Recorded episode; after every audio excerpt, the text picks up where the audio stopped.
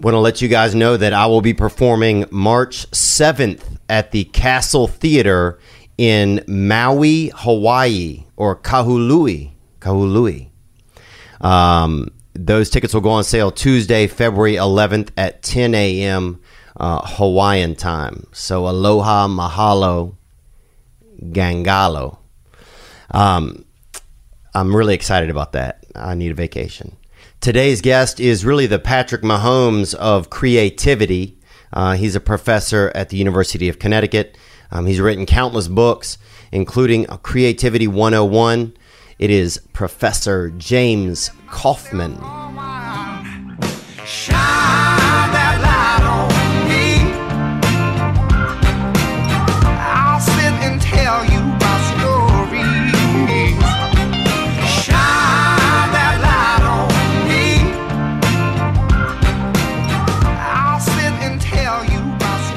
Course, I've also learned when somebody has like a sharp object in you, be nice. Yeah. God, I remember I was getting like some back stuff done, and guy's like a needle this big, and he starts to deciding to talk politics. I'm just like, I'm nodding and smiling at everything he says. I don't care what he said, you know. Just like I the agree with needle's whatever all the way in my with. yeah. Right now, whatever you could be saying anything you want, and as long as you have like a blade this big, I'm on your side. Yeah. Yeah. Uh, Dr. James Kaufman, who wrote the, uh, who really is one of the, I mean, you're kind of like a little bit of the Sacagawea of creativity, kind of the white male Sacagawea in a way. I've never been called that. I, I, I You're like Lewis and Clark. some might say Forrest Gump. Okay, but- I'll do that. But I, I, Forrest I've, Gump is I've been very lucky. I, I've gotten to ask a whole lot of interesting questions, and it's a field that's just starting to kind of take off. And it sounds kind of silly, the idea of studying creativity, yeah. but some of this stuff's really intuitive, and some of it not necessarily what you think. When you say it's a field that's just starting to take off, like, because recently I was I was actually talking to my niece and I said imagination, right? And she goes, "What is it? Is it a is it on your phone?" And she thought it was an app, and I, and it shook me to my core. I was like, "Oh man!" It made me think like, "Oh, creativity is is dying." You know that it's not that it's not like a a new that there's nothing really new there. It's not like a you know like a seeded forest as much as maybe I, I used to think it was. Or is it that we're just being creative in different ways? Because on one hand, yeah, probably if you gave your niece, like, did you ever play like the with those old like refrigerator boxes or like just Oh yeah, just a huge make a battleship or something, yeah, make a a Noah's Ark, and- Amistad or something. like on one hand, yeah, probably if you gave her, hey, here's this huge cardboard box, do what you want. So what? Why are you giving this to me? But she might also be able to, I mean, make a video, do any of this stuff using the phone. Right. I mean, to me, it's all that do you use to consume or create? And there's nothing wrong with consuming. I mean, I love watching stuff and listening to stuff. But if you're also using it to create, I feel like the forest isn't quite dead yet. Hmm. Yeah, I worry sometimes that I mean, especially with the phone. I mean, even with you know mine as an example of just the alarm going off. That like there's so many interruptions these days, specifically with my phone, to how much it interrupts my thought processes. You know, and even my sleep. It interrupts every process. It seems like there's a there's a call, there's an email, there's a. I mean, it definitely seems like these days there's a lot more interruptions. Whereas creativity needs more of like a bed to kind of like you know, creativity, it seems like you need some time. You got to get tangled up in the sheets, you know? Oh yeah, I mean, it's what we sometimes call flow. That moment when you are creating and you're engaged, and it's like you forget where you are, and that's when like five hours pass, and you're like, I haven't eaten for the entire day. And of course, if the phone buzzes, that takes you out of it. It's why when I'm trying to actively write and do something where I'm actually using like full brain, turn off phone, sometimes even disable Wi-Fi, um, and I can't get away with it for too long. I mean, Right. we live in a world where we get 400 emails a minute, and I got two kids, and Oh, yeah. We have a question actually that came in right Uh, here. We'll yeah. put this question in. Hi Theo. Hi James. My name's Max, and uh, I was wondering if Dr. Kaufman could maybe go into a little bit of detail about what a flow state is and maybe ways to achieve them, because I've heard a lot about them, but sometimes I just have a bit of trouble achieving that flow state. So if you could expand, that would be great. Thank you. A lot of flow state junkies out there. You know, people want that flow state. I, it's an intoxicating feeling. People who, I mean, you can get it other ways than just creating. I mean, a lot of people who are into like mountain climbing or running, the runner's high, it's, it's not horribly different. Mm-hmm. The best way to enter flow is to do something creative that's a little bit challenging. If it's too hard, you're just going to go screw it. I, I can't do this. And if it's something that's routine or too easy, it's going to be simple. Like if you're playing the piano mm-hmm. and you kind of play, you know, and if you're just if you're doing chopsticks, you're not You're not invested. but then if I say, okay, Theo, here's this like Rachmaninoff symphony or something, play it. You're not going to know what to do. You're not going to enter flow. You, you might be able to get a melody, but it's not going to connect with you. It's always that slight challenge. And as you get better and you kind of keep matching it, you got to up the challenge. It's, it has to be something that you care about, that you're passionate about. I mean, it's one of the first things that I tell my students is what are you interested in? Like forgetting about the word creativity. The word creativity freaks people out. I, mean, I, I teach a class, several classes on creativity, and mm-hmm. one of the things I do is I have them do this big creative project, and that's it in terms of the rules. And you got some students, they're just thrilled. They're running with it, and like by the third day, they're oh man, I could do this and this, and there are other students who are terrified. Like if the assignment was cut off your little finger, they would have gone that option. Wow. Because that's more definite. That's more obvious. Yeah. But be creative. It could mean anything. And people sometimes think, well, I'm not creative. And then they just shut it off. And yet you start talking. And okay, well, what, what are you interested in? What do you like doing? And then you work on that. You play from that. Okay. And you just keep going in that passion, in that what are you interested in? It doesn't mean you're going to be necessarily good at it, but creativity isn't just about the outcome. It isn't just about reaching a certain level of, of creativity. I mean, that's always great. But, But it's not always about creating something. certainly when you first start off, it can just be in your head. It can be an idea as long as it has some type of meaning to you. Yeah. Like if it's just a random thought, yeah, okay, no. But let's say, I mean, okay.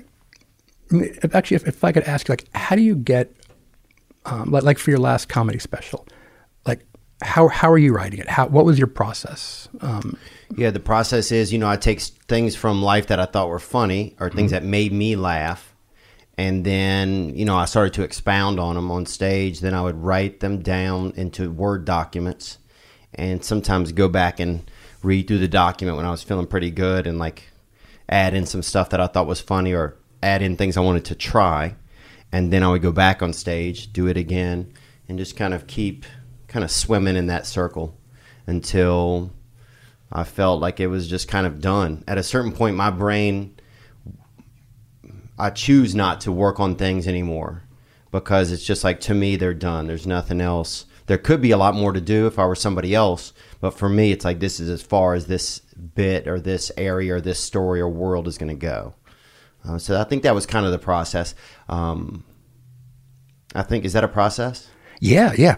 And, and one way of thinking about it is that all the initial stuff, the things that you're remembering happening that were funny, even the stuff before you're remembering it when it's happening, where maybe it's something funny you said or you saw, or you're thinking, well, if that had happened, it would have been funny, and then you're remembering it three days later. Some of that stuff is going to stay in your mind, and you're going to develop it, and you'll try it out. Other stuff will be there, and you'll think about it, and you'll consider it, and there's, eh, not funny enough. Not enough I can do with that. Yeah, it's not enough for me. Sometimes it's like it's not creative enough for me. I feel like, like somebody else, oh, it might be good for them, but this doesn't fit maybe exactly my tastes. You know, for what I find to be funny. Like when you were first starting out, you probably, I mean, if you were like me or anybody, like your hit ratio wasn't as good. Yeah. You know, so you just okay, well, I, I bet that could be funny, and maybe you're trying it out, and you learn, okay, this works, this doesn't, or this could really work.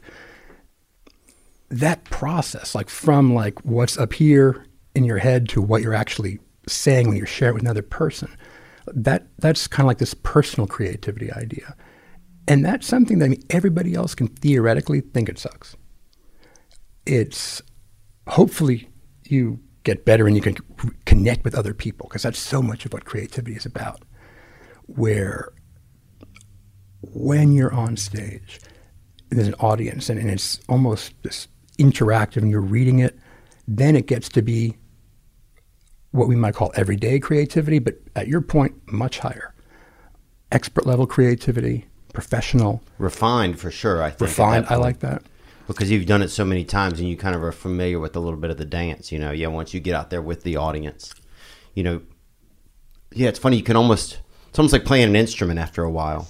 You know, it's like okay, these are the notes that I know, and this is the reaction, and it's going to become sort of this circle. and it frees you up to try more things because like you know okay this is the stuff that I'll, I'll set the table with you know while i'm working on it mm. and that some of you can almost go on autopilot while your brain's going ahead able to work in something work in an audience reaction um, Yeah, it's interesting. Yeah, it's like you're almost like on all like in Tesla. Whenever you can just be cruising, you know, and sometimes you can just touch the wheel every now and then, you know, like you can. Yeah, it's like you're driving, but every now and then you you can.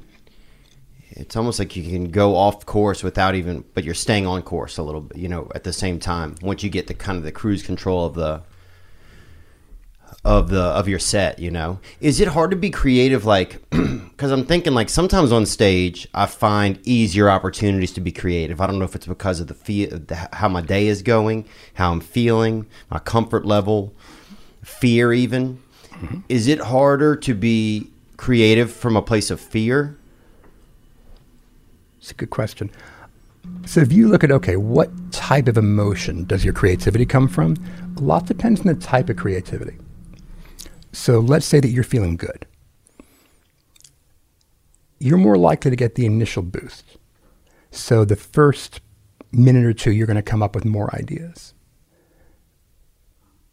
But you're going to be okay with it a little earlier.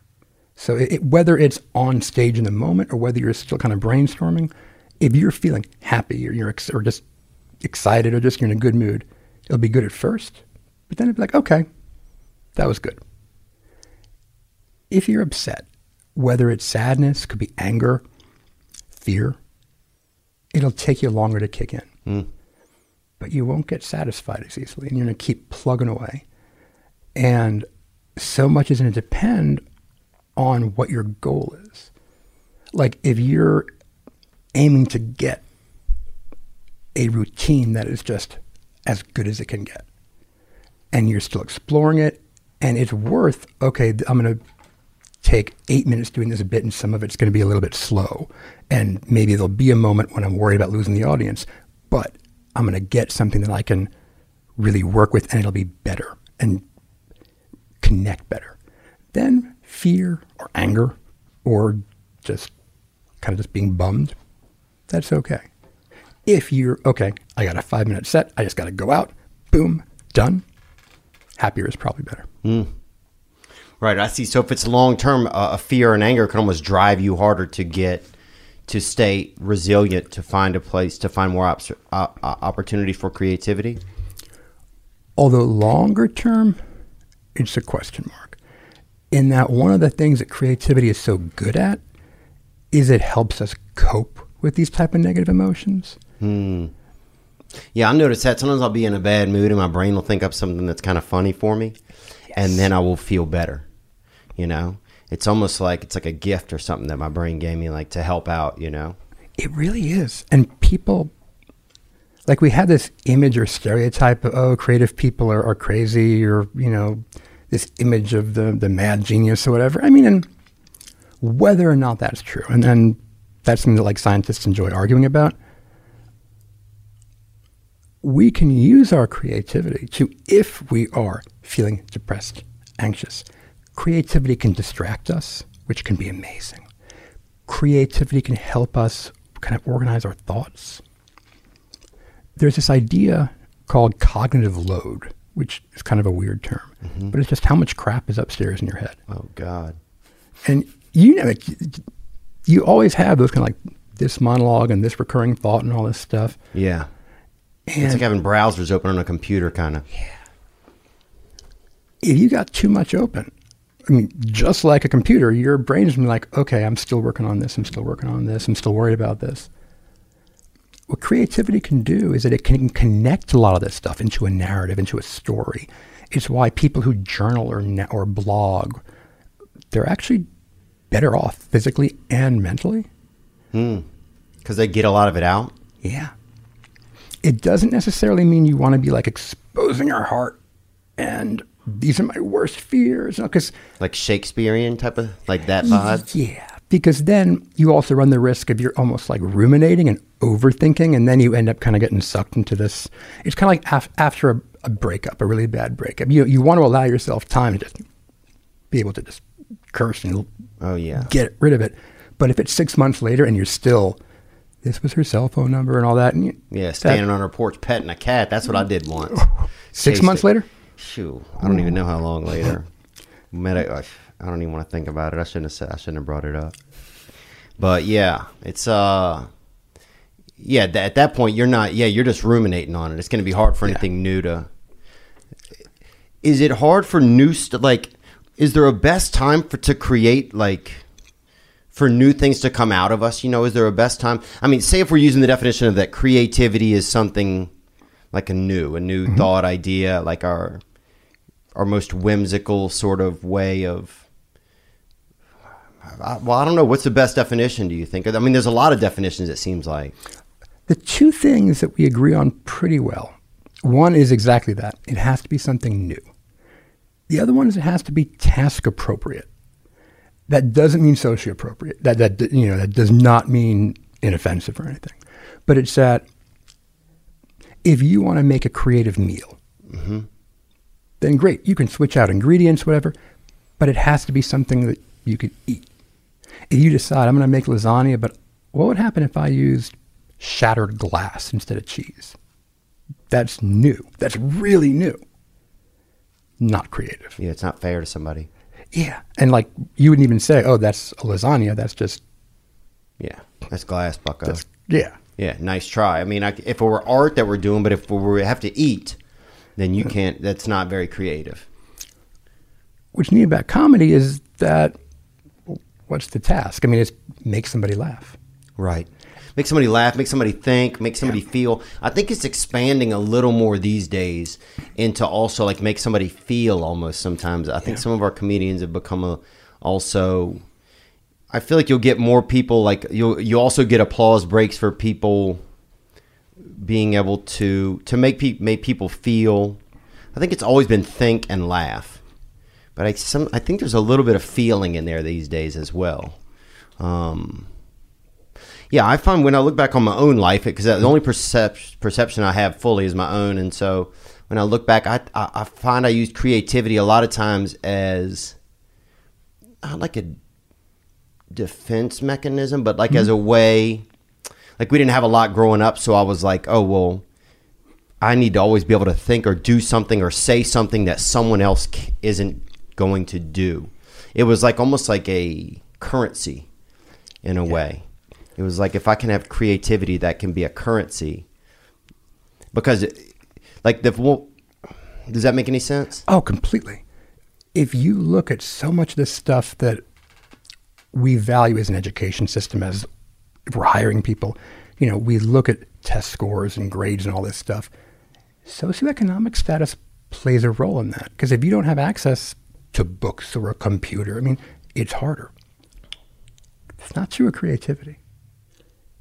Anybody can be creative. It doesn't matter if you're rich or poor. Does it help if you're poor though? I feel like if you have everything, then you don't need to make anything up. It's one of those questions. If you're asking me as like the scientist, then I'd have to go, well, we haven't studied that enough. If you're asking me as a human being, yeah, Yeah. I think it helps. I think that so much of creativity comes out of necessity. I mean, if you always are cooked dinner and you never have to cook, you're not going to figure out creative ways to cook or creative ways to okay, I got to make eight dollars last for the next two days for dinner. Yeah. Or to use ingredients too. I remember making my mom stuff sometimes we didn't have something, I would use something else. You know, we don't have flour, I'll use this. I'll use Epsom salts, you know? It's like change it up. Just as a kid, you're thinking, oh, whatever looks the same. So then, yeah, you might get a butt whooping, you know, you might get beaten down, but uh, but at least you start to create this world in your head where you're like, oh, this could be this, you know, a butterfly could be like a you know a color hawk or something. Here's some guy right here who's got an issue. Yeah. What's up, Dr. James? It's your cousin Nate from New Orleans, out here bouncing bums and smoking cigarettes in North Hollywood. My question's for both of y'all. Y'all think there's a correlation between creativity and comfort? Like, the more uncomfortable you are, the more creative you gotta be to find that comfort? I know Theo and Mark Normand talked about it a little last week on the podcast, and I'd like to get y'all opinion on that. Thanks, bruh. Who that? And gang gang. Gang, Nate, dang. That guy's I out like there. that. Hope he's okay. uh yeah, that's it. Yeah, so yeah, is there is there a correlation between creativity and comfort? certainly. If we look at okay how people think creatively there's a mm-hmm. couple of different aspects of it. One of the real big ones is idea generation getting your ideas. Mm-hmm. I think if you're too comfortable you're not going to be getting a lot of ideas.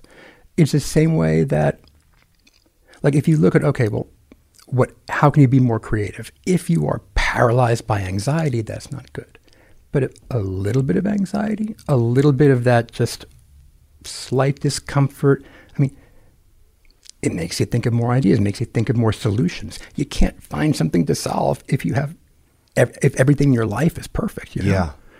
and i think that there are other parts so like if you're trying to if you're doing revision if you're testing out material not in front of a live audience but like for a friendly audience then mm-hmm. there are times when okay i want you know you may want to just be comfortable and i want to sound the best or if you're filming something but for the raw generation for the brainstorm you, you kind of want that little bit of grittiness that Yeah. that, that discomfort that Yeah, it almost seems like the like creativity would come from a place like that. Like if I had to, you know, if I was in a cave or something, like create,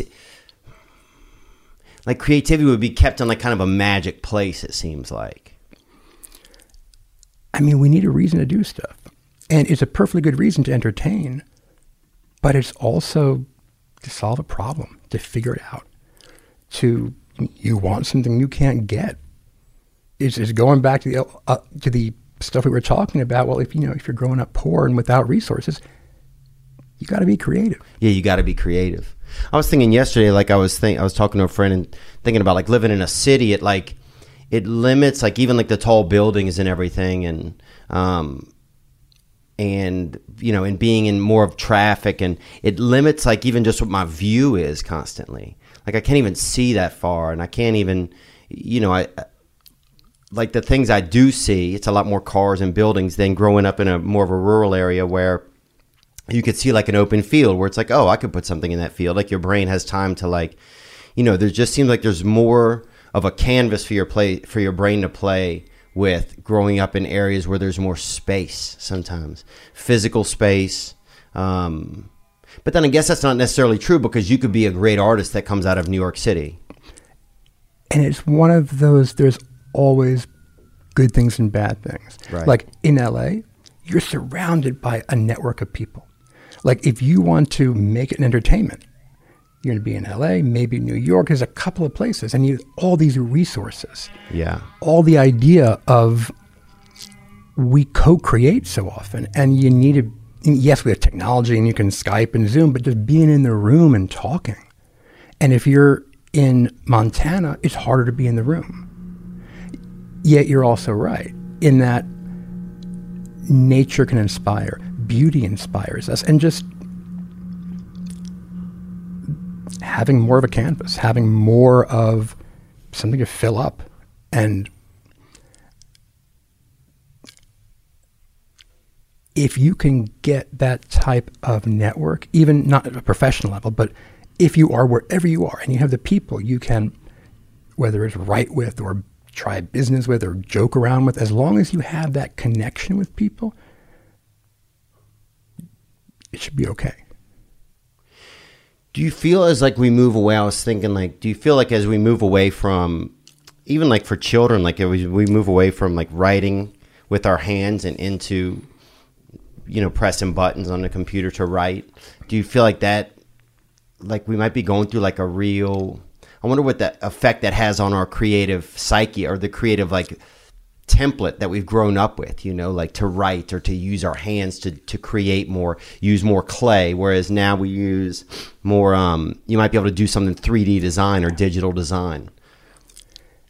I definitely think we're losing something. I think we're gaining stuff because I think technology can do amazing stuff. But I also think there's something about being creative with your hands. You know, whether it's, I mean, Legos, you know, or Yeah. clay, or just making a styrofoam cup, for God's sakes, just anything that you can do stuff with, you know, paper clips. Um, that has less of an intuitive appeal. I mean, now there's an app that you can undoubtedly link paper clips together, and it doesn't make it bad. It's just different. Yeah, it's just different. And I wonder what that effect is on us. Like, is, does it affect the fact that if I'm not using my, like my motor skills attached, does it start to weaken like a part of me where one day my, you know, my create whatever the core of my creativity is inside of me will just be like an appendix or something in your body that you don't need. You know, it just makes me wonder sometimes. Um, I can see certain parts of it. It's the same like with Google, there's and other search engines, there's certain parts of our critical thinking and certain parts of our long term memory that are kind of getting worse. Is that bad? I mean, it's not good. We need to improve, for example, how to learn how to figure out what sources are good. Right. So if we're, you know, trying to figure out, you know, who is the 17th president of the United States, and we type it in, okay, boom, we don't have to remember that anymore. Right. But we also got to figure out, okay, well, is this a good source for that? If it's just who's president, but let's say it's, you know, even what's a good Mexican restaurant around here? Right. Well, was this something that was- vary. and, and was this being placed by the company that owns it? And we have to build up different skills. Sometimes we are, sometimes we're not. I mean, with social media, all this technology stuff, all of a sudden we can reach people in a way we were never able to do. I mean, if you were a stand up comedian in the 40s and 50s, then yeah, you know, you'd be going from club to club. But if you weren't working with one of the five or six big clubs, which meant networking, connection, Right. if you didn't impress the one or two or three studio executives who would put you in a film, or um, they didn't have that many records, but have you cut a record? You were kind of on the outside looking in. Nowadays, you can work and you can connect with people and you can communicate directly to an audience. And I think that can be great. I think it can also be a little scary. Yeah, so the ability to connect creatively, the ability, the ability to share creativity and get it out there is really at a it's at a unprecedented space. It's like kind of at an unprecedented level. Like even SoundCloud, for example, like like SoundCloud is now a place where you know where you know rappers and not even good rappers can interact with each other constantly. But it's it's like a place where everybody can be a musician. But does that mean that I wonder are we really creating better musicians or do we just have that everybody is a musician now? You know, even if it's bad, like is it just you know, like sometimes we you create a stable and just because everybody can now have a horse doesn't mean that any of these horse, you know, it just means everybody has a horse. You still They're might not only win a race. Yeah. Everybody's not ready to race really. To me, the big danger is, is getting on stage too early because then you're going to get feedback. And sometimes that's great. But it's a question of can you handle having a thousand people say you suck? Right. because some people are going to go, okay, I'm not a good rapper, I'm not, I'm not, I'm not funny, and just give up. Other people are going to go, screw you, I'm going to make you laugh, and I'm make you like this song.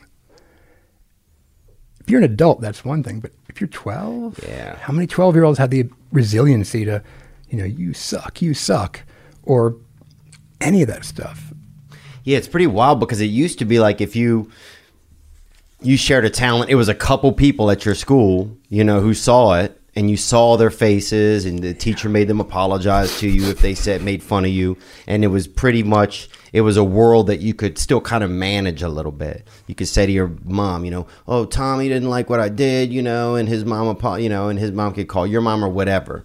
But now you walk out and you put it out there and you know you know larry you know larry applebaum 7000 hit you up and he's like you're going to hell or something. You didn't even and your music wasn't even about hell.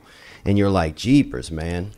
And it's always there. and it's always there yeah. I mean, you release a song or a routine when you're 14 and then you're 25 trying to do it and it's still there. yeah. Some guys like oh hey remember i wrote 10 years ago. I just wanted to remind you again that you suck. And you're like dang bro.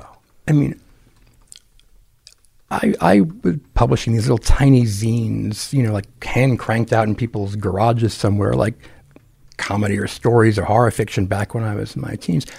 Thank God those are all long gone.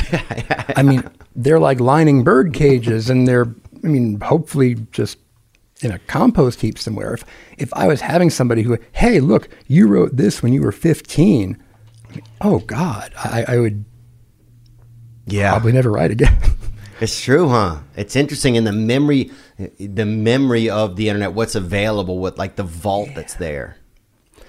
Yeah, I wonder sometimes. Like, um, I do notice that it's it is tougher to be creative. I feel like the more comfortable that that you get, I feel like your brain just not your brain, but I don't know. It's just there's something more romantic or more like inspirational about having to achieve something um, even just in the past year of my own life and having some more success, it's been for for one I've been tired, but for two I've been.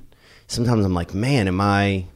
It really challenges, makes me wonder how how am I still going to manage my creativity and still make sure that I stay creative because that's the thing that I love the most about anything was like making a joke or making like a joke was always if it was if it was in the moment you know it was like oh that's something that's unprecedented you know? It's just here and it's there and it's done and it's gone and we can never go back to that exact moment.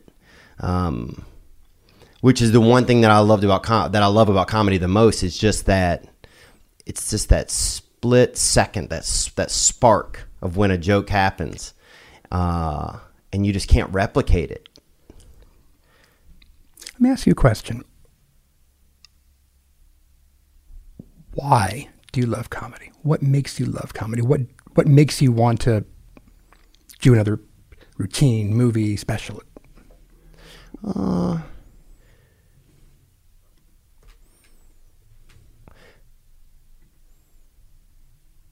oh, excuse me. Sorry. Sorry to interrupt the episode. I just have had a couple of chips. Today's episode is brought to you by BetterHelp. BetterHelp will assess your needs and match you with your own licensed professional therapist. If you thought about therapy and you're not sure and you just kind of you're driving in circles around your house or something and you you keep calling the cops on people in your family or whatever, that can change. You can start communicating with a therapist in under 24 hours. It's not a crisis line, it's not self help, it is professional counseling done securely online. There's a lot of range of expertise in BetterHelp's counselor network. I've used them myself. I was running late for something one day and I lost my mind and I had to pull over and I had to contact my BetterHelp therapist. Audra was her name. And she and I got at it on FaceTime right then and there. I was able to get some peace of mind. The service is available for clients worldwide. You can log into your account anytime and send a message to your counselor. BetterHelp is committed to facilitating great therapeutic matches, so they make it easy and free to change counselors if needed. BetterHelp wants you to start living a happier life today, and so do I. Visit betterhelp.com slash Theo. That's betterhelp.com slash Theo and join the over half a million people taking charge of their mental health with the help of an experienced professional. Special offer for this past weekend listeners. Get 10% off your first month at betterhelp.com slash Theo. If you need help, get help. And now back to the episode. I think surprise, the element of surprise, I think. The fact that people don't know what's going to happen and that you know. So I think there's probably some control maybe in there, something. Um, and just getting to make people feel good. Just knowing that people are going to, like, they don't know, but you're real. They're really going to have fun. Let's say that you have two gigs. Your next Netflix special, and they're paying you three times as much. And small comedy club that, you're getting barely enough to cover your gas money. Do you prepare differently for them? Yeah. How, if I may? How? Yeah, prepare differently. Like I mean, for the Netflix special, I'll probably really rehearse and go through things, see what I'm going to wear. You know, have a little bit more of a produ- produ- production, you know, mindset. Whereas the other one, I'll just make sure that I get there a few minutes before I have to go on stage. Are you more likely to experiment with either one in what you say, what you, what you try out? Yeah, probably more likely to experiment at the smaller venue club. I mean, the way that both from the research, but also kind of just as a human being, as long as you keep varying, you're going to keep that passion. You're going to keep the creative need because you're going to still have that discomfort. You're going to still have that feeling of okay, mm. because like, I mean, I know you just, I know, you know, you, I know you just got signed, not just to the new Chris Pratt movie and all this stuff, and like that's a certain both level of exposure, but less freedom. As long as you make sure, and I know you're going to, that you still have these places where you have that freedom. Mm. You do, you mean, and, and you do both, obviously. Just keep it even. And as long as you don't give this up, you're not going to lose it. Hmm. It's when people don't do this. And it's hard when this thing is paying so much money. And this is the thing that everybody's watching and, and seeing. And maybe, you know, 50 people are seeing this, 500,000 are seeing this. It's tempting. Okay, I want to do 95% of this. Yeah. As long as you don't give this up.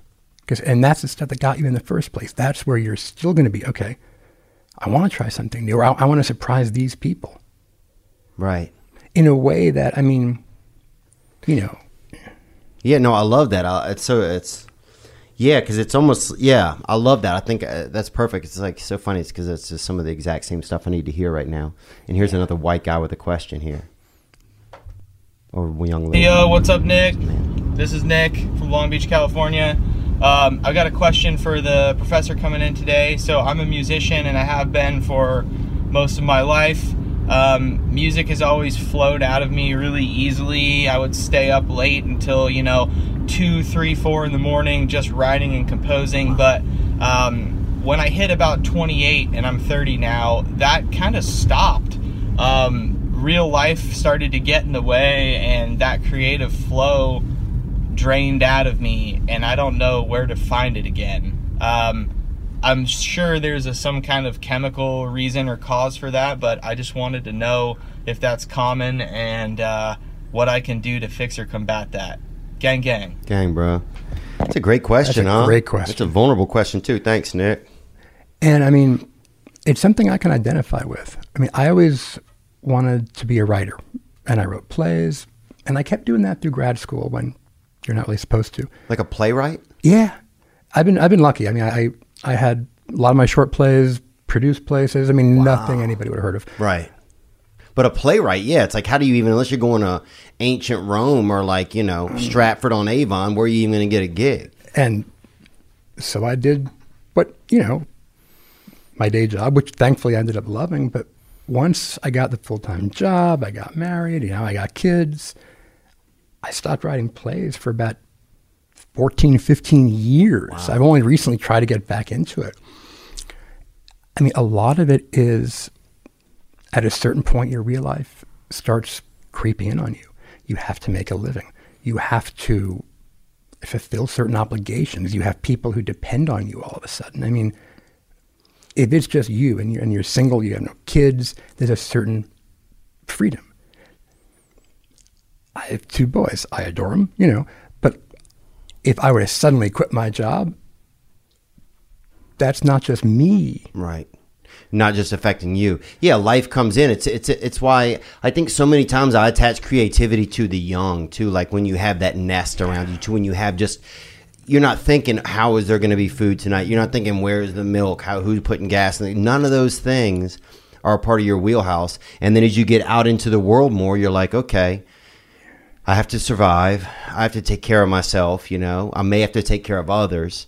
Dude, once even just saying those three things right there, Doesn't that- There's no, yeah. There's no room for create. There's not a lot of room for. I mean, you might be able to cut your son's ego in a, a star, but outside of that, you're not doing a lot of arts and crafts.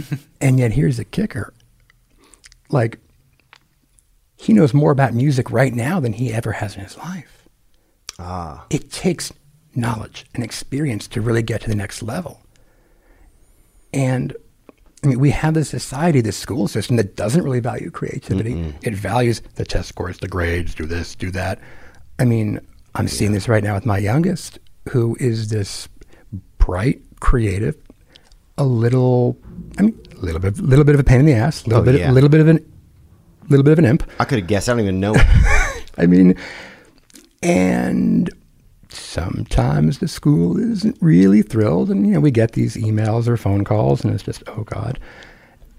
And I mean, heck, my impulse is to start going, okay, let's just let's just tone it down, Asher. You know, let's just they say this, just just do it. By the time that you're out of school, by the time that you know you're in college or at a job, you know, it's not rewarded. It's not reinforced people say they want creativity. Most don't. They, they want little creativity. They want, oh, figure out a quicker or cheaper way of doing this. right. They don't want an idea that'll be, well, we actually now maybe we should really rethink how we're approaching all this stuff. I mean, none of your teachers want to hear why they're wrong. I mean, Yeah. I love it, but But a lot don't though. no.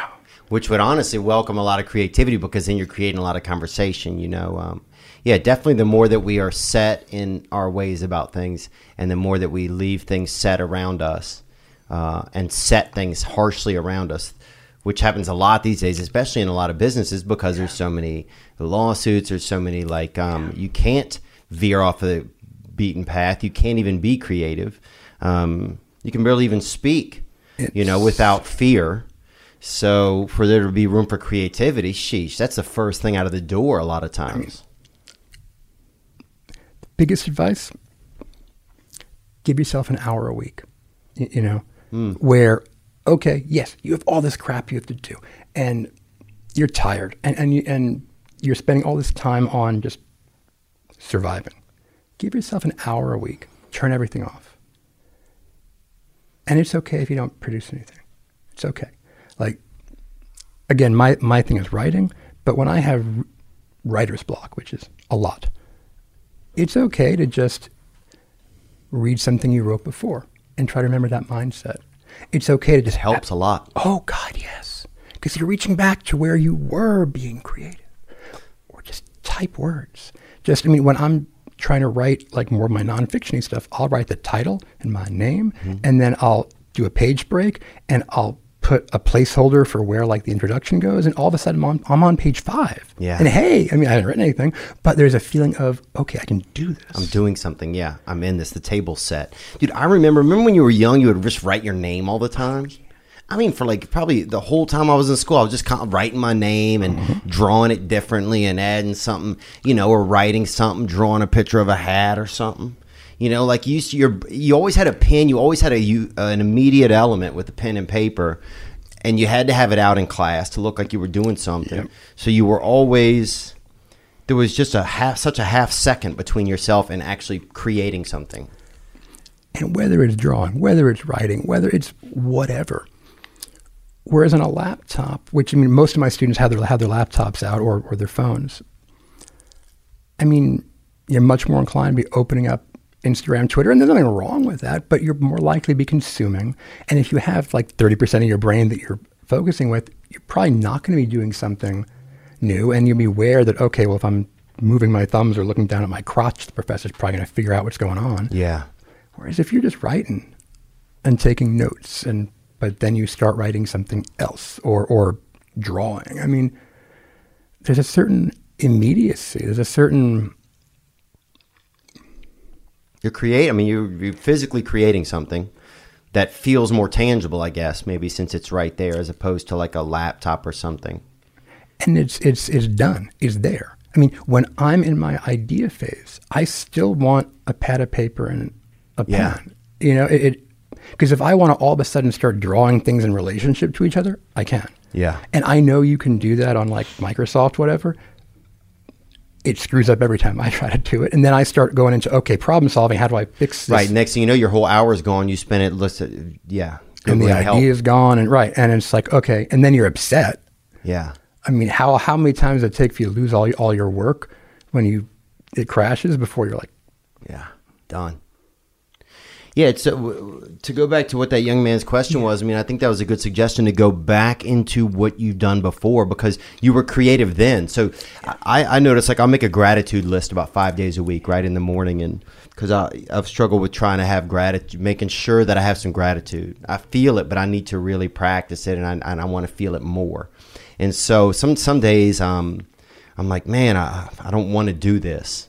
So what I'll do, I'll go back and just read things. Oh, I'm so thankful for this friend of mine. I'm thankful that you know I have legs. I'm thankful that I can see you know different colors. I'm thankful you know for sharks. I'm thankful for this or that. You know plants or whatever. You know different you know different ways that people you know people can walk backwards. I'm thankful for anything. You know I'll just and then next thing you know, my brain it's like I don't know. I'm just in a place now where I'm like, man, I'm I, I am thankful for stuff. I am grateful for things. Look at all these things I wrote, man. It could be a hundred pages of stuff, and and then my list is easier. And then I even feel what I've already was talking about. I wanted to feel gratitude. I just I I, I, I, I am grateful instead of sitting there just pining like I don't know if I'm grateful today or not. You know. Um, yeah, just going back to our work, which was a, a starting point before that we conquered. absolutely, and you're always a little better than you think because when you first do it, you probably are not as good as you think. But then you work on it and then you're remembering what you used to do and you're probably being very critical. But then you go back and you know, maybe it was more raw, but you see who you what you were thinking and it's a little freeing. Yeah. I mean, listening to the music that he that he that he did Oh yeah. five years ago, just just listening to it. You know, I mean, listening to it in the car, and I mean, part. I mean, like part of me has a very hard time reading my own stuff, or I mean, seeing myself or watching myself. Um, but reminding yourself of if you're not who you are creatively where you want to be, remind yourself of when you were. Yeah. 'Cause that And- person's in you. That person is yeah. there. Oh yeah. And that person's still listening and paying attention and thinking and has new melodies and and it doesn't mean these are going to be brilliant melodies. You know, I mean, there are all these books, you know, how to be a creative genius. You know, I can't tell you that Yeah. because frankly, most people aren't, but who cares? I mean, Well, in some ways, everybody's creative in some ways, aren't they? oh, absolutely. It's the word genius that I hate Oh yeah. because Yeah. Everybody wants to be a genius. Everybody wants to be the best. With creativity, I mean, yes, there are some people who, of course, who are creative geniuses, but I love thinking. Think about your audience, and that audience, it can be just you. It can be your friends. I mean, it can be the person you're doing something for. I mean, if you're working on something, you know, that you want to give to your girlfriend or your mom, you know, I mean, think of hopefully not the same thing. Um, Yeah. Sorry. Some areas though, we got some select areas out there where some Very stuff's still legal. You know. and you think about who is it for? And A, it kind of reinforces the motivation, but it also, okay, well, her favorite color is orange. I'm going to work that in. Or, oh, she really likes chihuahuas. And it kind of guides the work. I mean, you can be your own audience after you do it. I mean, I'm just thinking about you were talking about you have the ideas and you try them out and then you go back. I mean, when you're reading or um, speaking the ideas from a while ago, you may not even remember when you wrote it down. No. Yeah. And it's almost like you're collaborating with yourself in a weird way. Yeah, it is. It's funny. Yeah, I hadn't thought about that exactly. I just recently started doing it. Like I was having trouble, so one day I went back and read, and it made me feel so much better. And I was like, "Oh man, I, I'm I'm writing down things that are great. If I can do this. This isn't and I have a lot in me. I'm like, oh, look at all these different things, and it made me. Yeah, it just set the table so much differently inside of me because I showed up with this this pressure to create right now. Um, you know, so one of the things you were saying made me think about like this con- we're constantly creating now. You know it's like we have to update. We need an update on our facebook. We need an update on our instagram. We have to update. We need new. We need content you know? Um, where it used to be you would have something and it'd be like man that was your thing for a while you know? We got a question that came in right here from a possibly young vietnamese fella. Who is he It's your boy Zane from Denver. Uh, I just wanted to know what you guys thought about creative overload. Sometimes I feel like I want to create everything. Like I'm trying to start a podcast. I want to make music. I want to animate my text and and do video editing. And I, I want to I want to do everything. But sometimes I just feel like I gotta pick and choose where my energy goes. And I just want to know: Do you guys ever feel creatively overloaded? Where you just you just want to do all these different projects but can't or do you guys just pick the things that you feel most passionate about let me know what you guys think thanks it's zane signing off gang gang gang gang It's a great question, Sam. zane yeah it might be russian um i you know that is a great question Why don't- you're the doctor man Yeah, I thought it was kind of similar to what you just like. Yeah, uh, no. just all those different. We used to focus on one thing. Now there's yeah and it feels that way too doesn't it and certainly, I mean, I feel creative overload. I um, I always have too many things that I want to do, and too many other things I have to do. And the thing about what Zane was talking about is that sometimes they were in different areas, and, and it takes different things to be creative in different areas. Oh yeah, it takes some space between the two sometimes. I'm doing banking and then I gotta, you know, I'll close my Chase account and then I'm supposed to write a paragraph about something. I need a few minutes, man. Yeah, it takes different knowledge. It takes. I mean, you, you can't practice this. I mean, is different practices. You know. When I was younger, I was like, okay, I'm going to try to do everything. Now I'm older, you know, and one of the big, actually, one of the big things was about two years ago. I had a heart attack, No way, man. and I, I was a lot bigger. Um, Oh wow, huh? Lost weight. I mean, still big, but you know, not I don't. Think, I think you look right size, man. You look like you do a safari. You look like you could do a Thank you, sir. hunt a dinosaur. I would see you doing those things, James. I'd probably be the first one eaten, but thank you. That's all right. though. Look, man, delectable. You'd be that delectable choice, you know. and a little more tender, I think. you know. Wow. So did that adjust? I mean, what did that do to it you? It changed it because I was I, re- I decided that there had to be a particular reason for me picking any project I did. I mean, one big reason was the passion, the love. That you know, this is something I, I love doing. It's like right now, one of the books I'm doing. I'm a big theater geek, um, and me and a composer who um, Zombie Prom and a lot of really fun musicals. Uh, Dana Rowe. We're finishing up this book on creativity in musical theater for young performers, and just kind of conveying all this. How can you be creative? And and it's just fun. We, we Skype every Wednesday, and it's one of the most fun I've had on a project. Wow. I do things to help folks. I mean, I love mentoring students, and so I'll do. St- I have a graduate students, undergrads, and I'll do stuff that is closer to their interests that will help them advance in the field. Because that, to me, the just being able to give back, even if it's a little bit, is is huge. And, I mean, third thing is more practically like, okay, some things pay money, and money is a decent thing to have Right. but it's it's not letting any of that certainly not letting the money part overwhelm things mm. but it's not like you're to make that i mean you can't just follow your heart because Right, because you also have to survive. It does become a balance. You know, almost going back. Yeah, it's like it does. Yeah, you have to balance it. But like you're saying, that balance is what's going to also keep you in a space to be creative, to want to stay passionate. Um, yeah, that overload is such a big thing, man. It's like you got 19 things open going on. You just agreed to do something else because you want to do it. It sounds great, and just you can really get burnt out.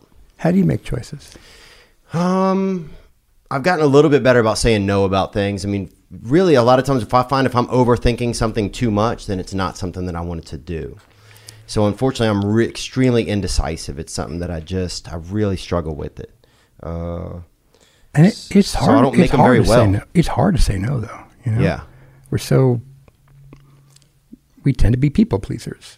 yeah, I mean, you're in a comedy. You want to make people laugh. You you know, and telling them, no, I can't do that. That that yeah. I want people to like me. I want to like myself. You know. So if I'm not trying to please them, I'm trying to please myself.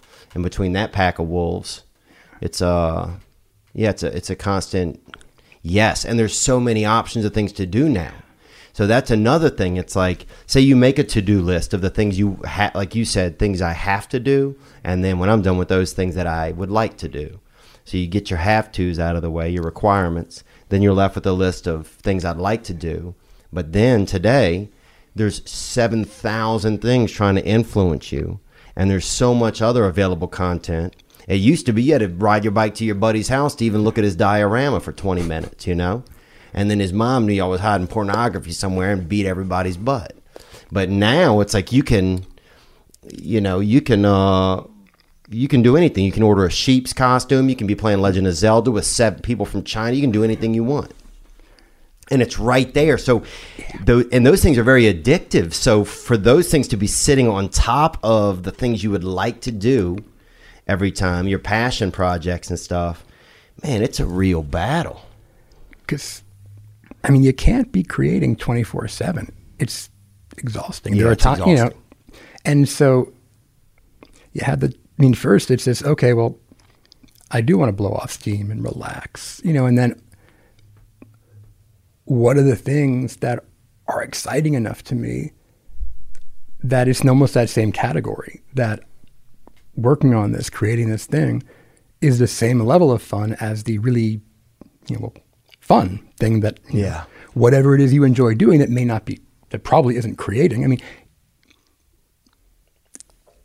if you can find something that you're working on that you get that same level of passion, that's even though this is brain work or it's emotion work or it's requires thought and effort, I still want to do this even more than just you know doing the thing that allows me to zone out. I mean that that's a pretty nice sign that you're onto something. Yeah, that you're onto something you really care about. Yeah, so it's hard. It'd be hard to say no to things, but it does get easier to do it. And then what I start to realize is people appreciate it when I can communicate a lot clearer. You know, it re- even though part of me is like, oh, I don't want to say this because I'm going to upset them. It's really people just want to make the most use of their time as well, and to really be able to communicate clearly, and really just find out, yeah, what's what, what is really passionate for you. You know, sometimes too at your core, sometimes it's just hard to admit to yourself. Because, I mean, absolutely. I mean, if you've ever, I'm sure, I mean, every, all of us have worked on stuff that just your heart wasn't into it and it was kind of boring, but you knew you had to do it. I mean, Yeah, high school. and beyond that. I mean, I'll do like two minutes of on that, and then I'll three minutes on something else, and it'll keep coming back, and I'll be doing it minute by minute by minute until this ten minute task will take me like four hours because I hate it so damn much. Yeah. I mean, if I think like why, why are we creative? You know, like what? What we need out of necessity, probably originally. stuff we need. You know, it, it's stuff enjoyment. I mean, Oh yeah, like if you want to say you're in a man, you're in Adam and Eve or somebody, or you know Larry and Janet or whoever you believe in, you know, say or you know or Rashid and whoever, you know, Chan Trace or whatever, whoever's in the garden, and the guy sees the girl walk by, he might try to do a magic trick or something with a stick and a leaf or something to try and get her attention. He's going to be creative. He's going to. I mean, even in nature, you see those little lizards and stuff show off their backbones and whatever. Oh, yeah. You know, they do that. or you got the, the bower birds, They're, and they go and they find all this pretty stuff, and they Yeah. make like a like a something pretty, or they'll hide a piece of food and they'll build stuff around it. But some male bower birds learned we don't need the piece of food. We just take a rock, build over it, and by the time the female bowerbirds get to the rock, and they're going, "Hey," That's a wife. or Well. the male bowerbirds ten miles away, going, Well. "Thank you." Yeah, sayonara, man. Damn, birds are wild. Um, but yeah, it's uh, so yeah, creativity because you want to get something. Here's some people right here. decent group. Uh, let's see what we got. Hey Theo, we have a question. Are left-handed people more creative than right-handed people? Gang gang. Gang. That's a beautiful group. Look like nurses or something, maybe? trying to figure what the photos up there were because it also Teachers, possibly. Yeah, it could be teachers. plan. Lots of for- binders. Uh, yeah. Beautiful groups of ladies and a gentleman right there. Yeah, are left-handed people more? W- w- yeah, let's answer that for them, doctor. That one's easy. No. No. The whole left brain, right brain. No, no, no. Doesn't matter. No, does doesn't work that way. Um, creativity is not a left brain thing. Analytic reasoning is not a right brain thing. It's all way more complicated and something that both of us could be trying to understand for the next five hours and not come to something. But it's not right brain, left brain. I see. Yeah, you always have people be like, "Oh, well, Daniel's left brain, you know, he And- can't, you know, Wow. he don't know how to play dodgeball or something." You're like, well, what the hell does that have to do with anything? yeah, some people it's just like the most simplest way to say things, I guess. Sometimes, and it's, I mean, you can't blame them. no, I mean, it's like whenever there's a new study out about creativity, people always forward it to me, and it'll always be a quick and easy thing. You know, you want to be more creative, try, and it's you know a messy desk or going for a walk or having some chocolate, and it's always well, you know, I mean, it probably wouldn't hurt. But it's not going to make you all of a sudden more creative. I mean, maybe it puts you in a good mood. You know, we're talking about if you're in a good mood, you might come up with more ideas. yeah, but you're not going to suddenly be, you know, uh, you know, who's a famous artist, dude? The guy that did Snoopy, yeah, Picasso Or Charles Schulz. yeah, Charles, yeah. You're Same not gonna, yeah. thing. You're not going to suddenly be. Yeah, I remember when I was growing up, they said if you eat peanuts and raisins together at the same time, it'll make your brain activate and you'll be able to be more creative. And I remember they would give us that before at school. That some of the some of the parents would bring bring them in little bags for the kids in class. if it was that easy, I mean, I mean, come on. If you knew that there was anything you could do that would make you funnier, I mean, you'd do it. Yeah. I But the only thing I can do is practice. Yeah. Is it the same with creativity then, you think? Yeah. I mean, I, if there was a quick, easy, sexy solution of, oh, you want to be more creative, just blank, I'd already be a multimillionaire because Yeah. I would just be doing that. Creativity is about revision. It's about figuring out what you need to know and getting experience with the domain. And, and you know, if you want to be a writer, reading other stuff. If you want to be a, a comedian, you, I mean, thankfully this part's more fun, but you got to watch a bunch of comedy. I mean, there are certain rules, so to speak, even of comedy, where it's not, oh, I want to break the rules. You got to understand them before you break them. Well, no, you, you can watch comedy not even by watching like you know comedian sets, even just by being in a lot of funny instances, watching other people be funny, seeing what works and what doesn't. Like I'll I'll see somebody do something sometime and they don't even realize it. And I'm like, oh man, that's such a unique way to be funny. That person doesn't they, they don't even realize what they're doing, but. Um, sometimes you meet people just the way they are and the way that they talk or behave or something is just extremely funny for some reason.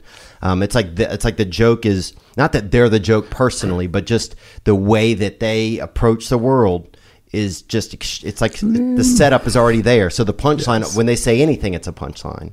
Um, you know, going back to what you were talking about with uh, with education and how they really do not they don't it's not that they don't value i think teachers really value oh. creativity when they see it but it's it's almost like they don't have time to teach it or or it's just not something that we value as a society or it's just that we already have put enough pressure on our education system that has nothing to do with them you know what do you do you think I think do you you're. I think you're hitting on some great stuff. I mean, most teachers who I know, they want to encourage creativity. I mean, there's a lot of this stereotype of oh, schools kill creativity and all this stuff. I mean, not really. I mean, most teachers truly want their students to be more creative.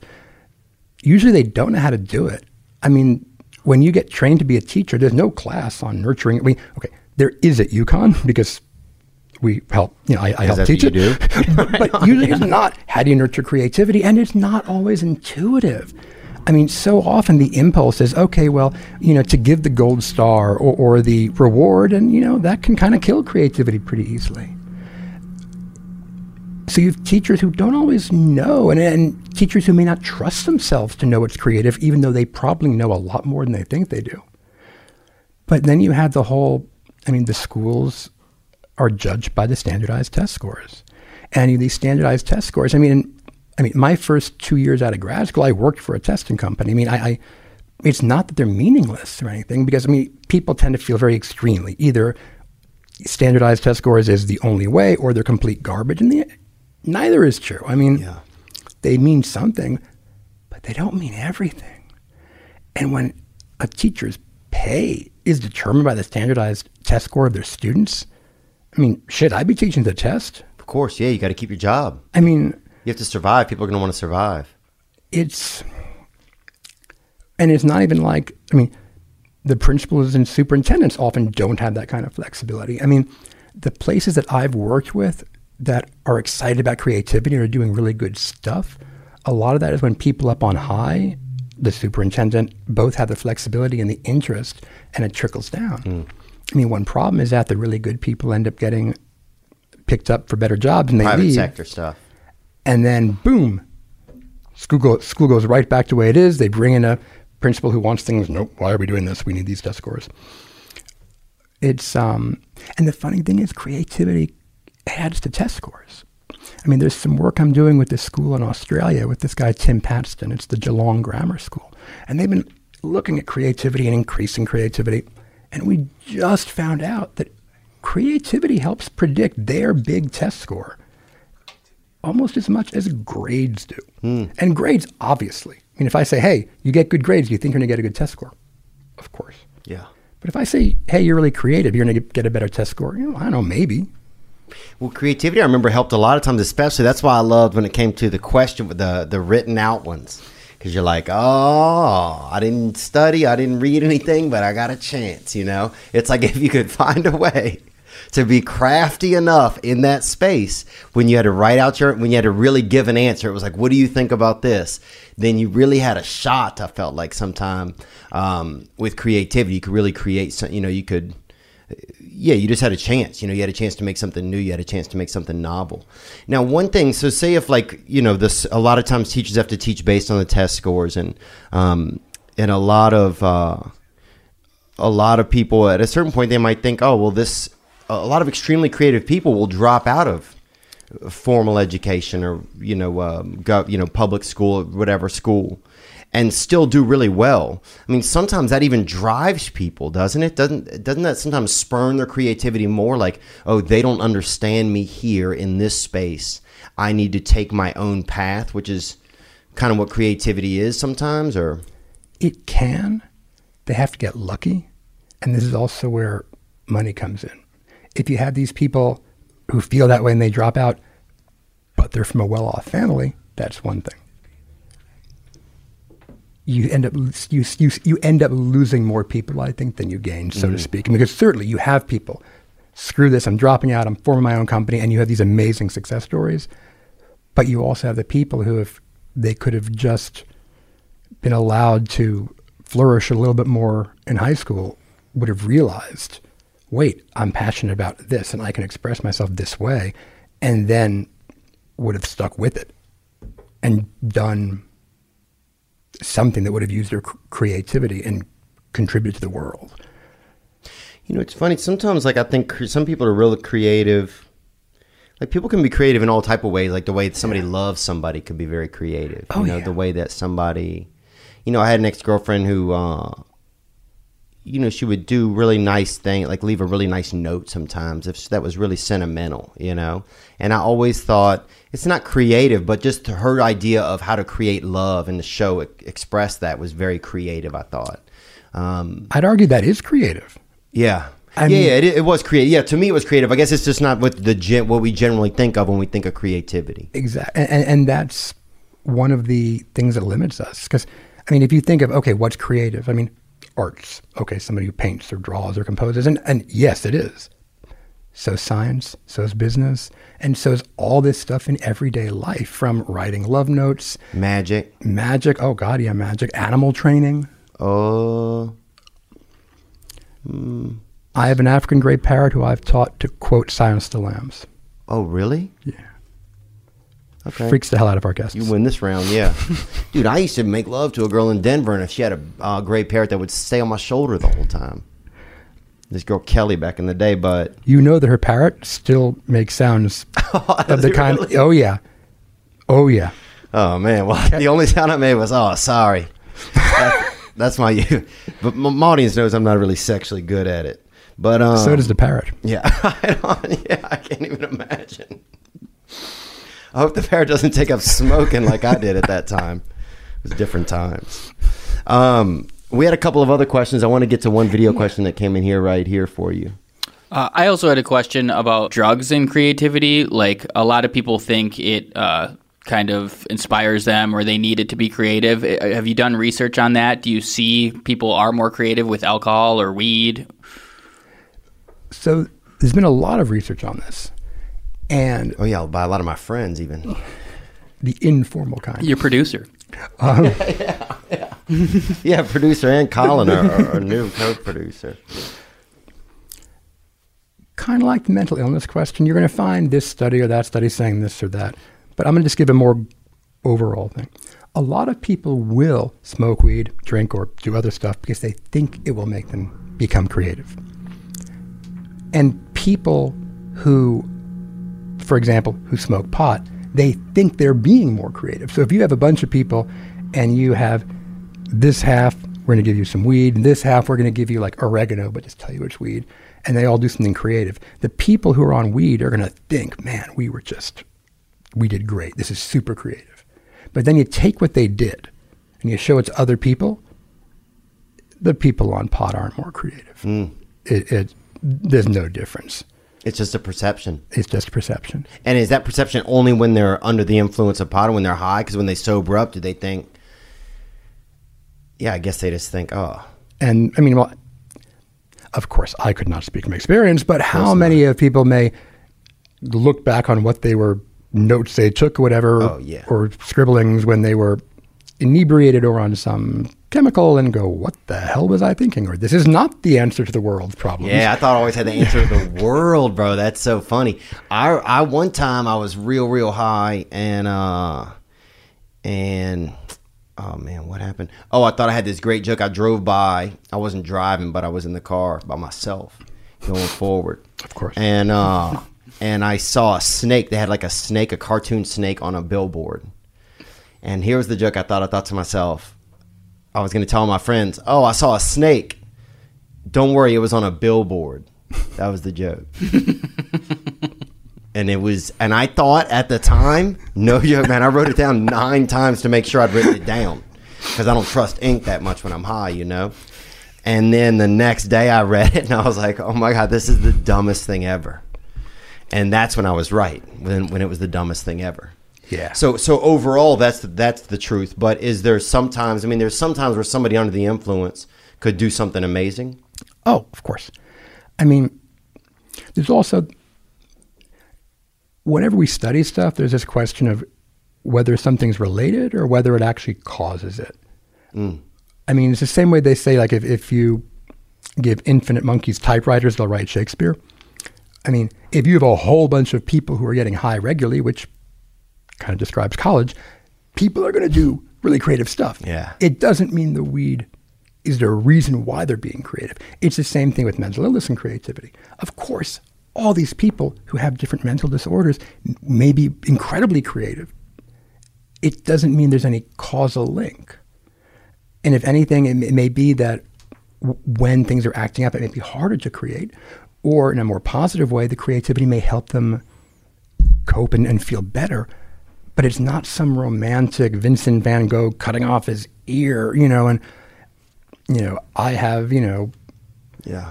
I've done 37 shots of vodka. I'm going to create the world's great novel. It doesn't, doesn't really work that way. Maybe you're drunk and writing the world's great novel, but But probably not. Probably not. William Faulkner was probably an alcoholic who also wrote. And so a lot of times they marry the two that it was, you know, there's definitely a romantic a romanticization that happens over time with almost anything really. I feel like we almost romanticize anything. So you're going to take the fact that he probably had alcoholism and then put it with the fact that he wrote a lot. And next thing you know, he's this great guy who's sitting behind a bottle of scotch. and we're know? not really thinking about all the other alcoholics who maybe would have been amazing, but who were passed out in their own vomit. I mean, Yeah. That's Ole Miss University is where that all occurred to. University of Mississippi. And it really is. Sorry. But yeah, shout out to uh, Kappa Sig there. But, um, you know, it's because I used to worry, you know, I don't do drugs or alcohol. And I used to worry that if I stopped doing those, that I wouldn't be able to be creative. Um, and it's a fear of a lot of people. and there's no evidence of that. Just as there's no evidence, because, uh, similarly, a lot of people are worried about taking like prescription drugs for anxiety, depression. That does not hurt creativity. Really. And that's I think that too sometimes. That's funny. I, did, I heard so important. It's so important to realize that because people often won't seek help. You can't be creative after you're dead. Right. That definitely ceases creativity. I mean, and if you're suffering, I mean, even if you look at the most stereotypical of, you know, the mad geniuses or whatever, the people with extreme depressions or manias. Like Howard Hughes, maybe? He was an extreme case, but yes, I suppose I just say extreme cases. At the most extreme was not when they were being their most creative. Ah. Like if you're going up and down at the peaks and the valleys, you're you're still not creating. If it is always worth it, both from a life point, but also even a creativity point, to get yourself better. Yeah. I mean, What is there something inside of us then you think at like a like a like a man versus world level or something that makes us think that having pain or something will give us creativity? Do you think it's some we want something to have a reason for existing, and bad things happen, and that sucks. And bad things happen to us, and that sucks. If we can make something come out of it, okay, I had a shitty childhood, but I write about it or paint about it. Therefore, it was worth it. Mm. So there's an inspiration there. A lot of inspiration comes from struggle. A lot of creativity. Does creativity come from struggle? It can. Absolutely. But not only from that. Like it's not it's not not enough so to put yourself through the struggle. I see. You know, so it's like I mean, yes, if you grew up with these hardships, that can absolutely be an inspiration. The same way, you know, if you went through a period of making bad decisions, but it's not a reason to make more bad decisions or to do more things I see. because it just doesn't. We want it to make sense because then, whatever stupid mistakes or this relationship didn't work out. Ex- exactly. And I mean, I wish life was that easy. You know, I mean, Yeah, it's nice if it justifies for us as we're getting better. If we use it as like, oh man, yeah, all that behind me, I'm glad that's behind me now, and I'm using that as like mom- as a motivation or inspiration or momentum to do something different now. absolutely. But if we're using it as well, I should probably stop doing this. But it's making me creative. That's not helpful. Yeah, that's just a bad. That's that's just not the truth. No. Yeah. What do we have here, Nick? Here's a beautiful little lady right there. Could have fixed her hair, but fuck it. She wrote that. I didn't. Hey James, my name is Renee from Pennsylvania, and I was hoping that you could cover the different types of creativity. I'm just assuming that it's almost like different types of intelligence. Um, and if it is, um, maybe something that the different types of creativity can do better than the other types, almost like a ca- career path or something like that. Um, or if you can e- expand on the different types just in general, that'd be great. Thanks. Thank you. Absolutely. So there are a ton of these different theories about stuff. I'm just going to pick a few really kind of important stuff. Okay. So you had the idea of divergent thinking. And that's being able, that's a type of creativity when you're coming up with a whole bunch of ideas. Mhm. It's what you might think of as brainstorming. Oh yeah. And that is really good at the beginning of a creative of a, of a project. There's what's sometimes called convergent thinking or idea evaluation. And that sounds really unsexy because choosing your best idea, that doesn't sound creative. But that ability is also incredibly important mm. because you can come up with 30 ideas, but you don't have time in your life to pursue all 30. Right. And figuring out, okay, these two are the ones that are the best, the most creative, the ones that I think can work. That is its own ability and process. There is what's sometimes called associative thinking, and that's you know, these different concepts or thoughts. And there's often a fairly obvious connection, but trying to think of as many different connections as you can. So, like if I say cow, there's 30 words that are probably right away coming into your head. And, and that, you know, moo. Milk boy. Yeah. Making, okay, how remote can I go? How much can I think of things other people aren't going to think of?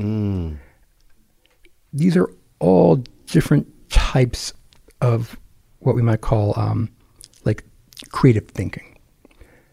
There's also a lot of stuff involving the creative personality. One huge thing is being open to experiences. This is um, like wanting to try new foods, wanting to do new things, wanting to just have new experiences. When you say, "What the hell," I'm gonna I'm gonna try this even though I haven't done it. S- For some people, it's traveling. For other people, it's wanting to get into nature. There's also openness to ideas, and that's wanting to challenge yourself intellectually. That's wanting to debate people. It's wanting to problem solve, but it's also being willing to accept that you might be wrong. Mm. So openness to experience tends to be related a bit more to arts, openness to intellect, a bit more to sciencey business stuff.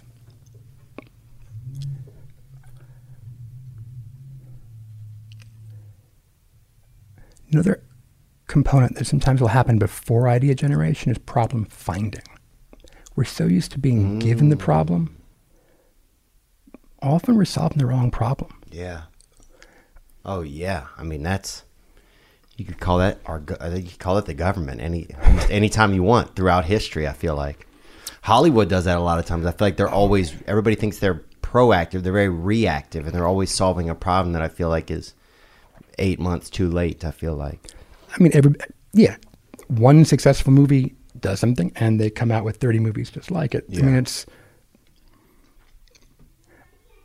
let's say that all your friends are like, you know, Theo, you're just not that funny. There's a bunch of different problems you might be wanting to address. One of okay, maybe you're not funny. Maybe your friends are just assholes. right. Who knows? You got to find out what the problem is, and they all could be the problem Yeah, a little bit. but so often we'll just jump to something where, I mean, if you realize, oh, I'm not making enough money to be able to s- still live in LA. There's a lot, you know, maybe you're, okay, I'm going to work more and make more money or I'm going to cut expenses. If somebody's been hacking your account and is stealing 2000 bucks a month, you're off solving these problems and, and it, it's still, you're still getting screwed. Right. You're solving problems you might not even have because you're not seeing the, a different problem. That's interesting. So there's even creativity when you're looking for what the problem is. Oh yeah, and and in real life, it's it's like a doctor trying to treat a patient. You got the symptoms, and I mean certainly, you know, there's the old saying that you look for horses and not zebras, but sometimes it's a zebra, Yeah. and being able to do that, not jumping in with both feet and ending up wasting all your time and resources on solving the wrong thing. That's a new problem right there if you do that. Yeah. You just made a whole new problem. I know we had um uh we had uh, a, a, uh Dr. Jordan Peterson had a um a theory about creativity. Yeah, it was just uh, you know his idea of creativity was that in order for something to technically be creative, it has to be something new. Mhm. So, I guess I'm curious. One example I could give would be, say you're a fan of music and you make a cover song of somebody else's original music. You've then created something new that wasn't there before, but is it really creative? What I'd argue is that just like before I was taught my different when I was taught my different creative processes, there's also different types of creative contributions, you might say, where you have some that are the shockingly new, oh my God, this changes the field and everything's different. And that's what we often will think about. You know, when we think about, you know, Tesla or inline roller skates, any of that. the iPhone, all that stuff. iPhone. But there's all, I mean, most creativity that we know is usually just like a little step forward. And I mean, so, okay, you know, that water bottle that you have, that is a slightly cheaper version of a different water bottle. Right. That was a little bit of an innovation. Or that design is made so that it gives you a better angle when you tilt the bottle back. These are all modifications. Is this shocking creativity? No. But it's it's increment. It's a little small bit. And then you have this almost replication creativity where it's you're doing things in your way. And that and this would be, you know, you doing a cover of a song or you um, painting your own version of something you Like, see. so, like Papio and- painted his own version of The Simpsons. and I, and I was actually, and this is a great example. I mean, is this creative? I think it's really creative. Is it shockingly new? Well, it's somebody else's style. It still counts. I mean, it's one of the things I often will come back to because people, and I, I, sometimes I feel like a broken record. You know, they'll say, "Oh, I'm not creative," whatever, and some of it is they'll think, "Well, yeah, I did my own version of it, but that's not new." And okay, maybe you're not a genius. I, you know, I'm not saying people are all geniuses. It still counts. It still counts. Yeah. And you get you get credit, whatever you want to say for that. I mean, there is, um, you know, the Lonely Island song um, with Akon. boat? Uh, no, that's with T Pain. yeah, the other one with Akon. Um, they've just had, uh, as I would say in my class to be delicate, they've just been physically intimate with somebody. Okay.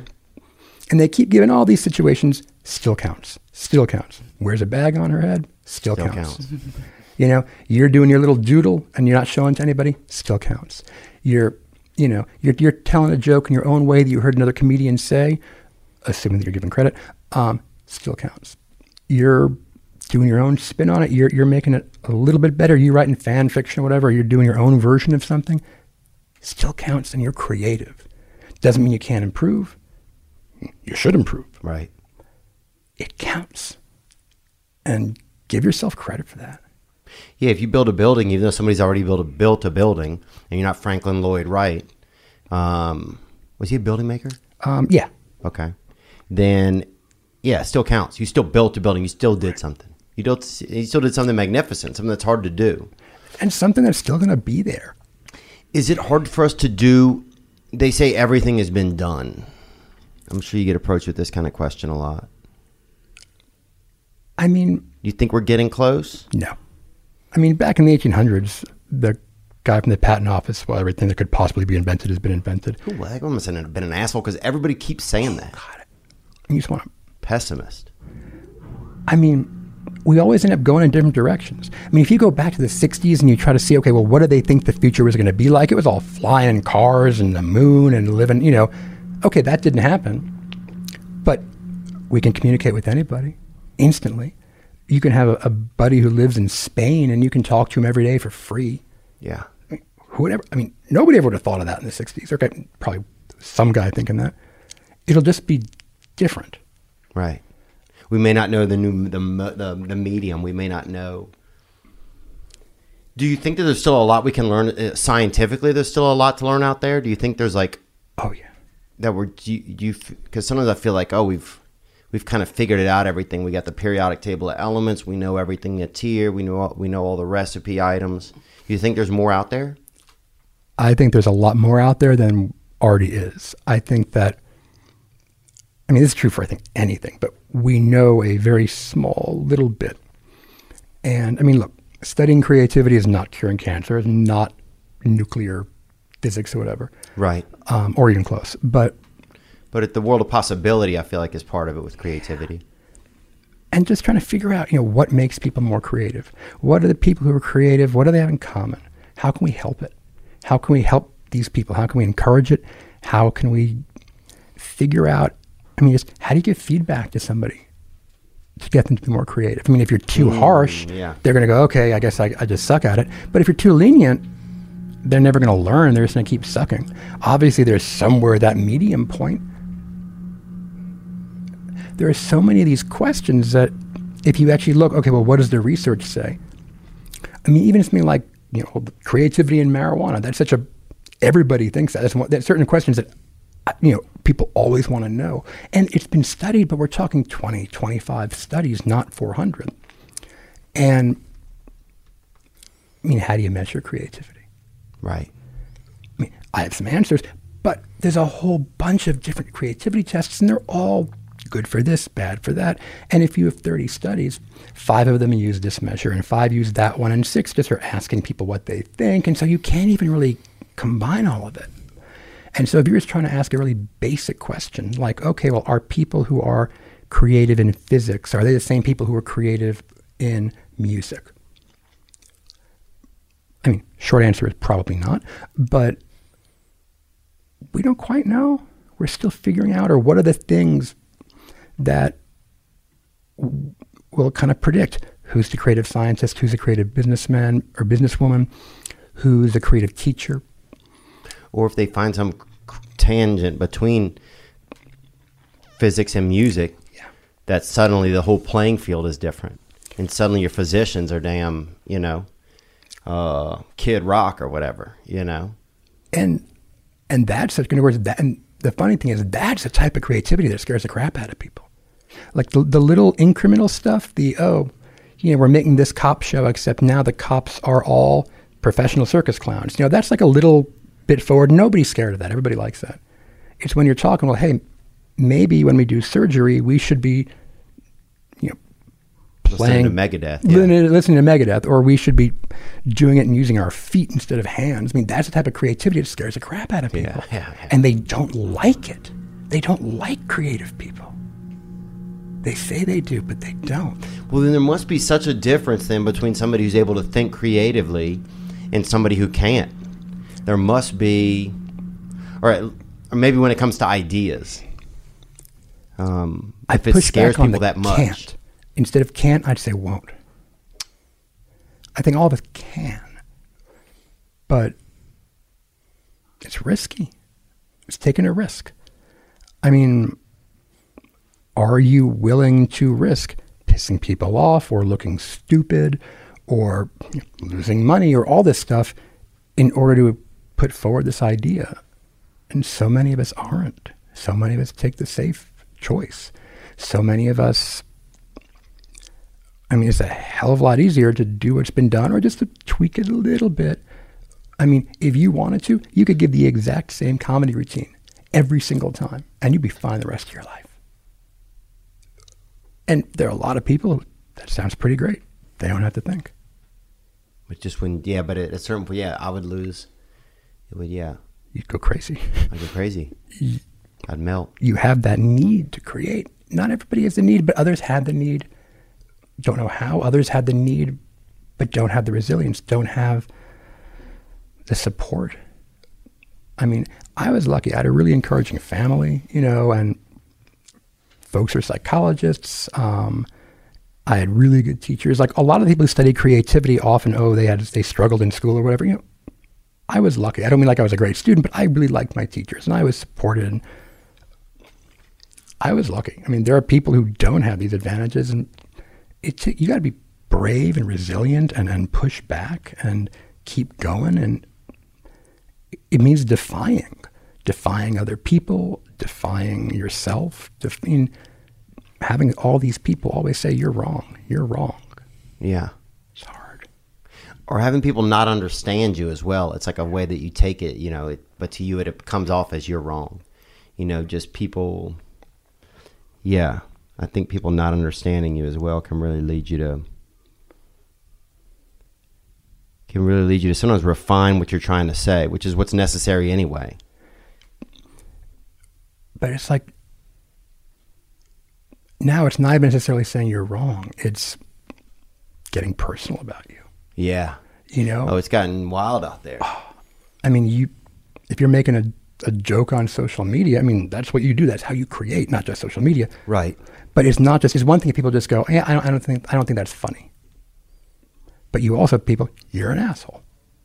Damn. Damn. I didn't know that. Yeah, I just, I mean, I knew I would look, I'll accept that I'm not funny today, but I will not accept that I'm an asshole. Yeah, that judgment, it's so easy to be right there on the, uh, to judge something that's not in front of you. You know, we had a buddy recently in the comedy community that like made some remarks after Kobe Bryant died, and it really had a sharp backlash. And everybody was, you know, people that didn't even know him suddenly were furious. And it was really all the people that kind of knew him. I think maybe were like, "Oh, we understand. It's this is the way he operates. Sometimes this was not a, he didn't do a good job here, as far as everybody was concerned. Maybe a couple of Voldemorts out there that he really impressed, you know." But on a large scale, a lot of people heard about him for the first time, and were and this was a bad way for it to happen. You know, as far as him feeling okay and stuff, and I'm sure it hurt his feelings. But yeah, it's like people aren't really understanding these days. On so- social media is not a real place to be understanding. It's not very human. and we always assume intent. And this is this isn't even a social media thing. I mean, if you're driving and somebody cuts you off, you're not thinking, "Oh, maybe they're they're driving their pregnant wife to the hospital and they're, they're desperate to get there." You're thinking, "That guy's an asshole," and it was intentional. And he looked at me and said, "Screw you." Yeah. But when you cut somebody off, you're like, "Whoops, that was a mistake." Well, they'll know it. They'll be okay with it. They know it wasn't. Per- Crazy. Two different worlds going on. Um, when it comes to creativity, do you think about like, do you think that there's a higher power sometimes or something that puts ideas into us? Like a lot of times I feel like when I've been my most creative, I don't feel like it has anything to do with me. I feel like I'm just kind of like a conduit or whatever. Receptacle. For something, yeah. Like, oh, there's no way I came up with that idea, really. I mean, certainly, whatever you believe in, the if you can just let yourself, whether it's your unconscious, whatever, letting your brain be a little open. There's a reason why people get really good ideas in the shower or when driving, because your body's occupied and you're doing something, and so you're not necessarily distracted, and your brain's just open and your mind's wandering, and that's when it's whether it's your subconscious, whether it's God, whatever it is, putting ideas, the muse, making sure you have those moments when you allow the insights to come is huge. And if you're always boom, boom, boom, boom, you're not going to have that time. You can have anything trying to sprout ideas, and they won't. They won't take root. Yeah. You got to. I mean, you got to make sure you have the fertile, the fertile soil out there. Right. Yeah, you could have the archangel of the dang universe trying to fly out of your out of your damn septum, but if you're always on Instagram, you might miss it. I mean, just letting that moment of reflection, little, you know, everything in moderation to a degree. Guys, anything else you wanted to chime in? No, this is fascinating, though. I love the go back over your own work to kind of spark that creativity. I think that's like a really actionable thing people can take away from it. Is what? Uh, going over your own work uh, to spark creativity when you're feeling like your creative juices run out. I think that's something everybody can can kind of adapt. Yeah, it almost it really blew my mind when I realized that. You know, and, and not even realize, but it's just so funny. Just in the past maybe month, of like, man, I don't want to write this gratitude list is specifically what it is. And gratitude such a it's a real such a real feeling and a visceral thing that I, I need to feel a lot of times to try and just feel okay in my day. And then I go back and I'm like, oh man, and I'll read them and it's like, oh, uh, then I'm there. It's almost like I've already made the list. I get the feeling as if I've already made the list, and it's a real feeling. It's not. It doesn't feel like Oh, a yeah. placebo either. And I mean, for life, but for creativity, a certain kindness. And I mean, kindness to yourself also. When you're going back and looking at your old stuff, I mean, yeah, you're always going to be a little critical, but be kind to your younger self. When you're thinking, I mean, it, it's why co creation is such an amazing thing. I mean, one of my favorite things as a researcher is to collaborate. Mm. You know, and then I hate that. have you found the right collaborator? And I- I of course, you got you, got you got you got these two guys right here also. Oh no, Nick is wonderful. I mean, Nick is wonderful, and we do, we probably do it a ton. I do it a ton without even realizing it. I there, I have some fear about something about it makes me feel uncomfortable. You know, I just like what? I don't know. I don't. I don't want to. It's like I'm afraid to share. Not afraid to share. I'm afraid. I'm trying trying to think out the rest of this feeling. Um,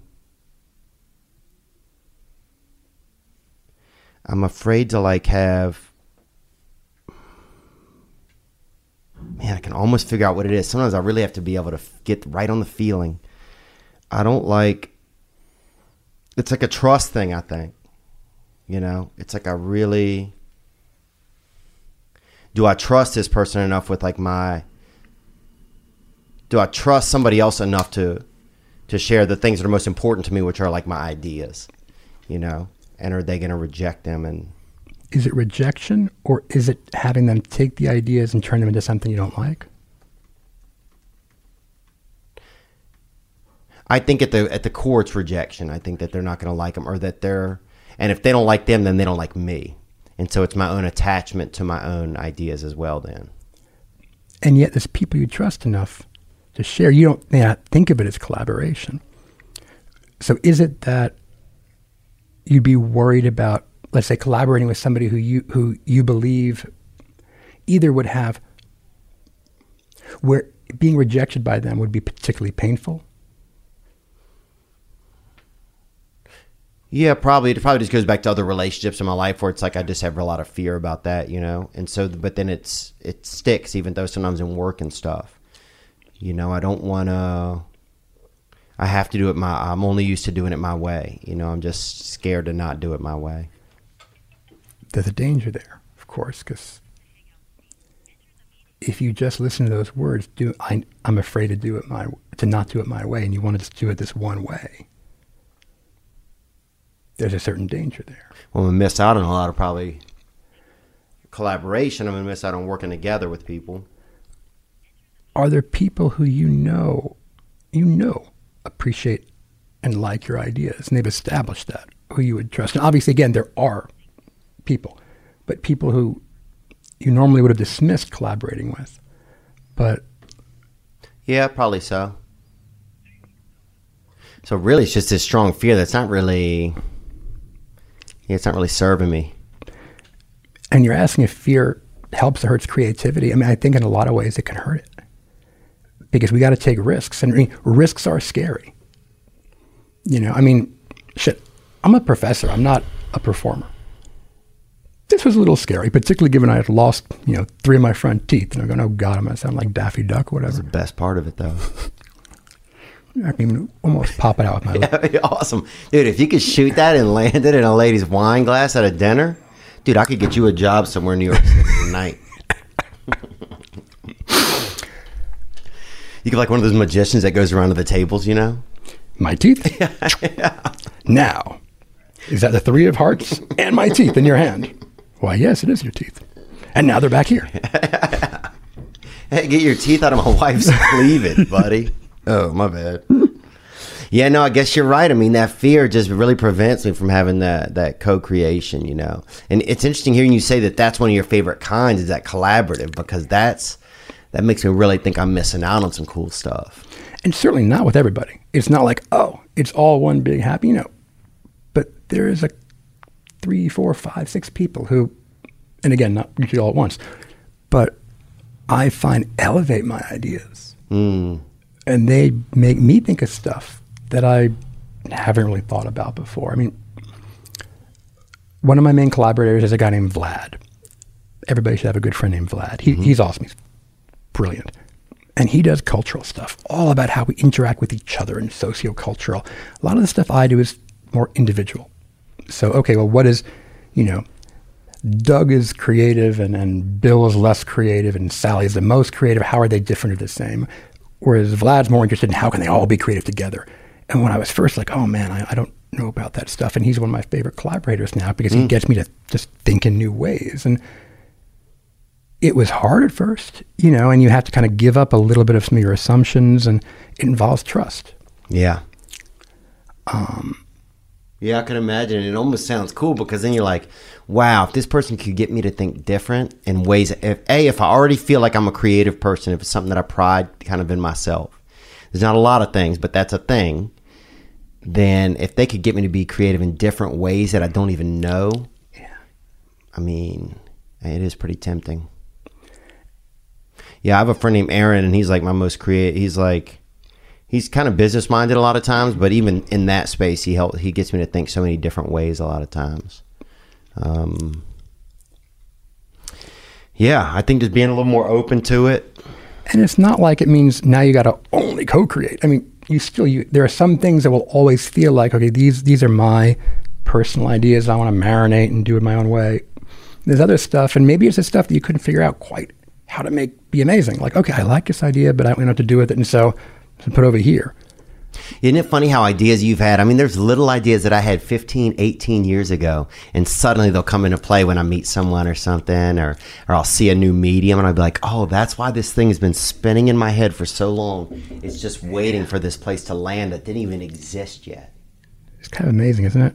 That to me is fascinating, man. It's like almost the way the galaxy is. Like you have these things spinning around, and we don't know really what the moons are. I mean, we have an idea, but, but suddenly, all of a sudden, you know, somebody comes through on a battleship and they're a moon collector, and then we're like, oh, now I know why these things are out there. This guy's here to pick them up. You know, you just don't know. It's like, yeah, it's pretty fascinating.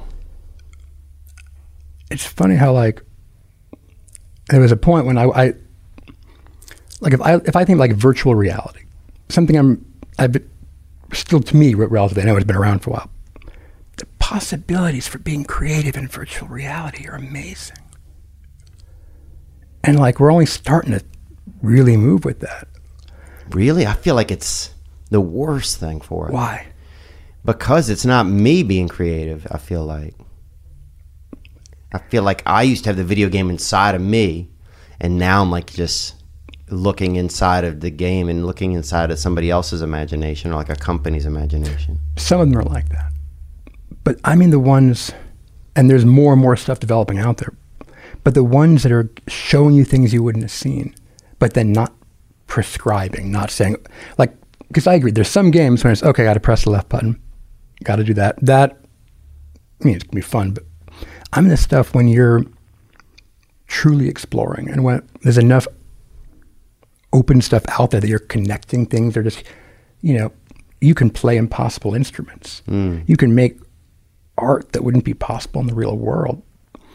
You can co-create with people and all around the world. I mean, it's yeah. They have a cool app where you can sing with Asian people and whenever you want, and they sing and you sing the same song, but it's in different languages, and then they That mix them cool. together.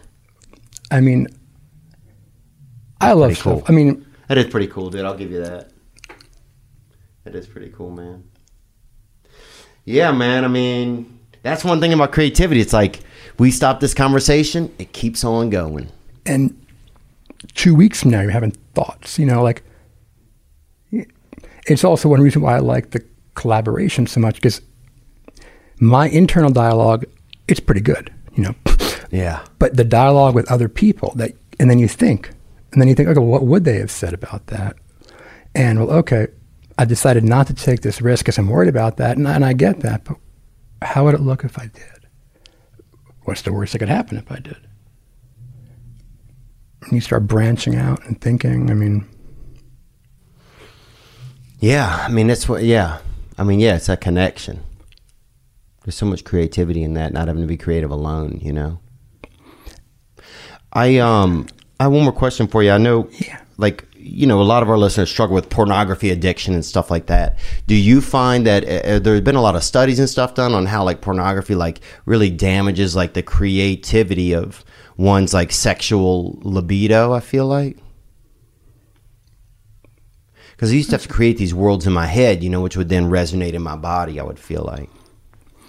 I mean, I think so much of it comes down to your ability to control, and that if any addiction to a degree out of control is going to limit you, whatever that is.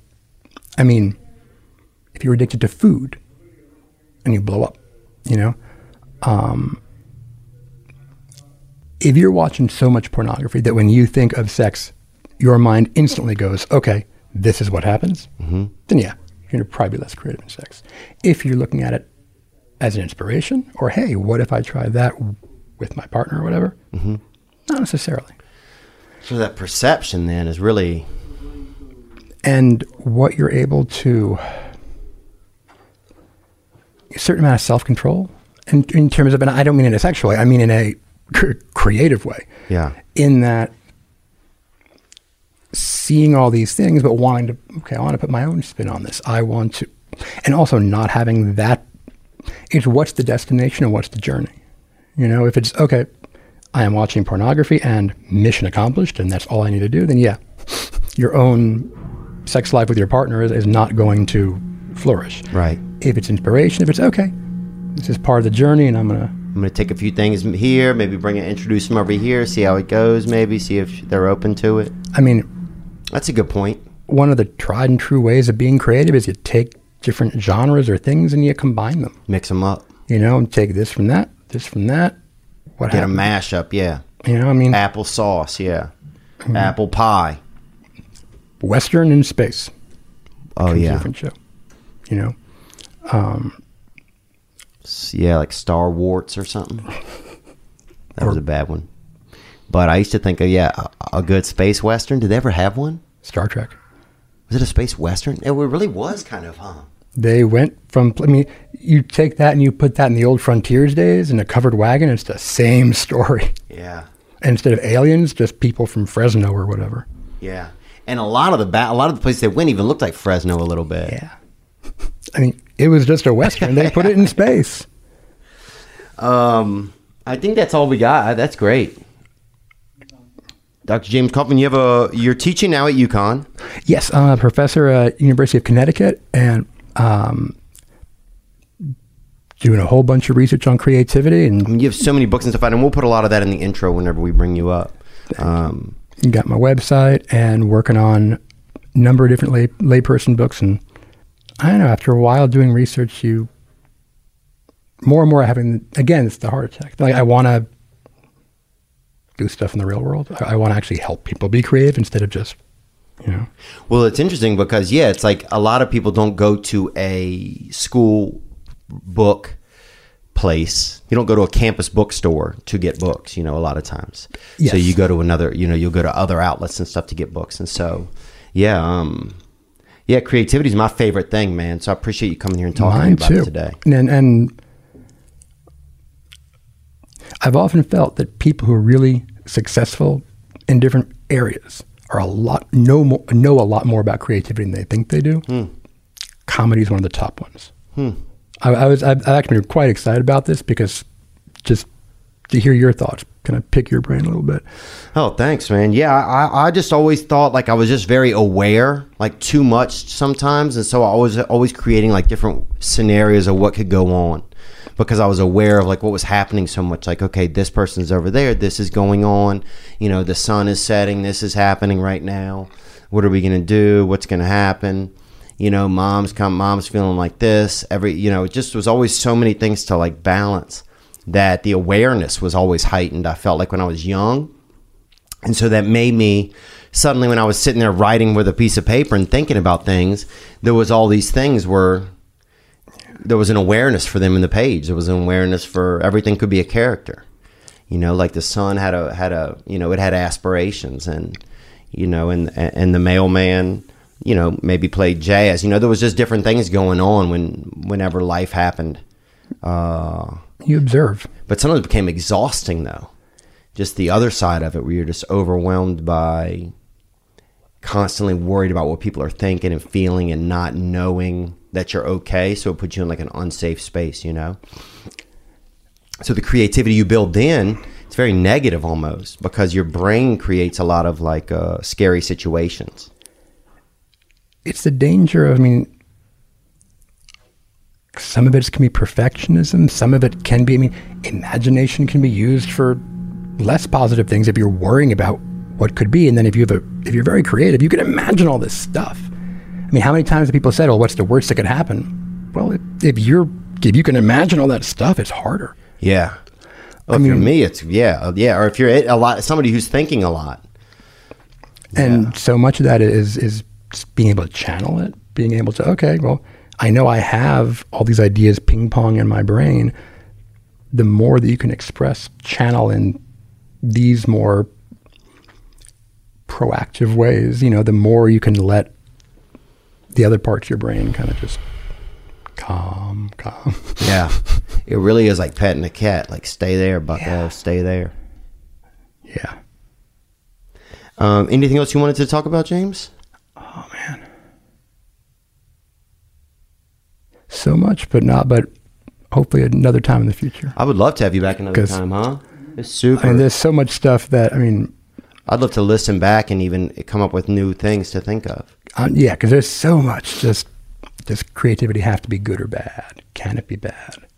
You know, all sorts of stuff that Well, yeah. I mean, some people have created some of the worst shit ever. The blimp.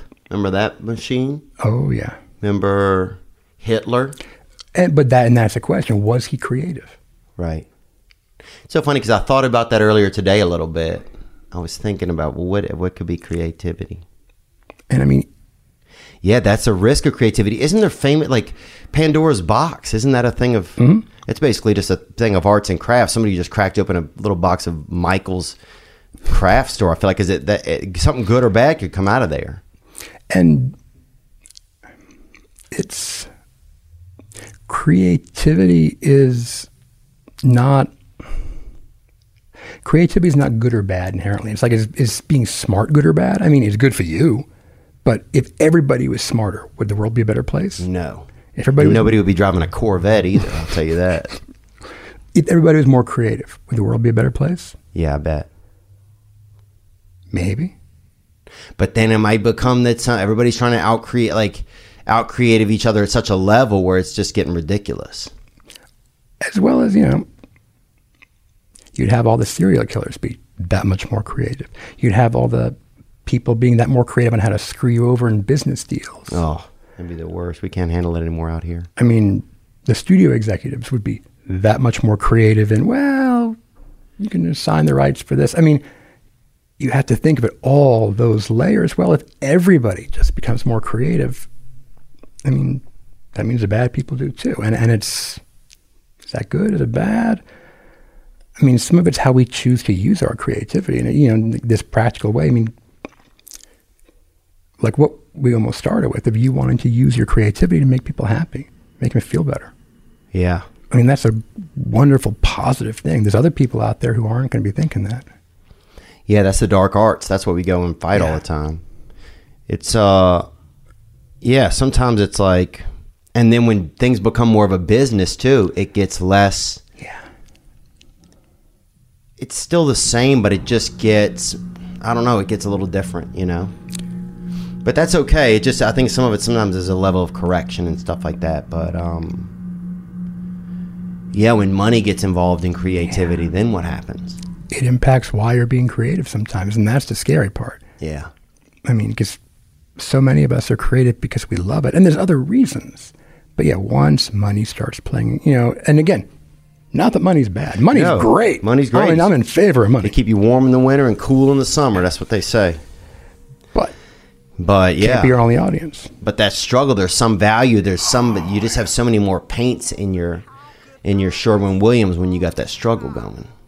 You know, when you have some, when you can find that motivation. But like you're saying, like that balance. You know. Yeah. Well, we're gonna work on keeping the balance. And Dr. Kaufman, we'd love to have you back. I would love to come back. Awesome. Thank you so much for coming. You bet. Thank you for having me. Yeah. Now I'm just floating on the breeze, and I feel I'm falling like these leaves. I must be cornerstone. Oh, but when I reach that ground, I'll share this peace of mind I found. I can feel it in my bones, but it's gonna take a little time for me to set that parking brake and let myself unwind. Shine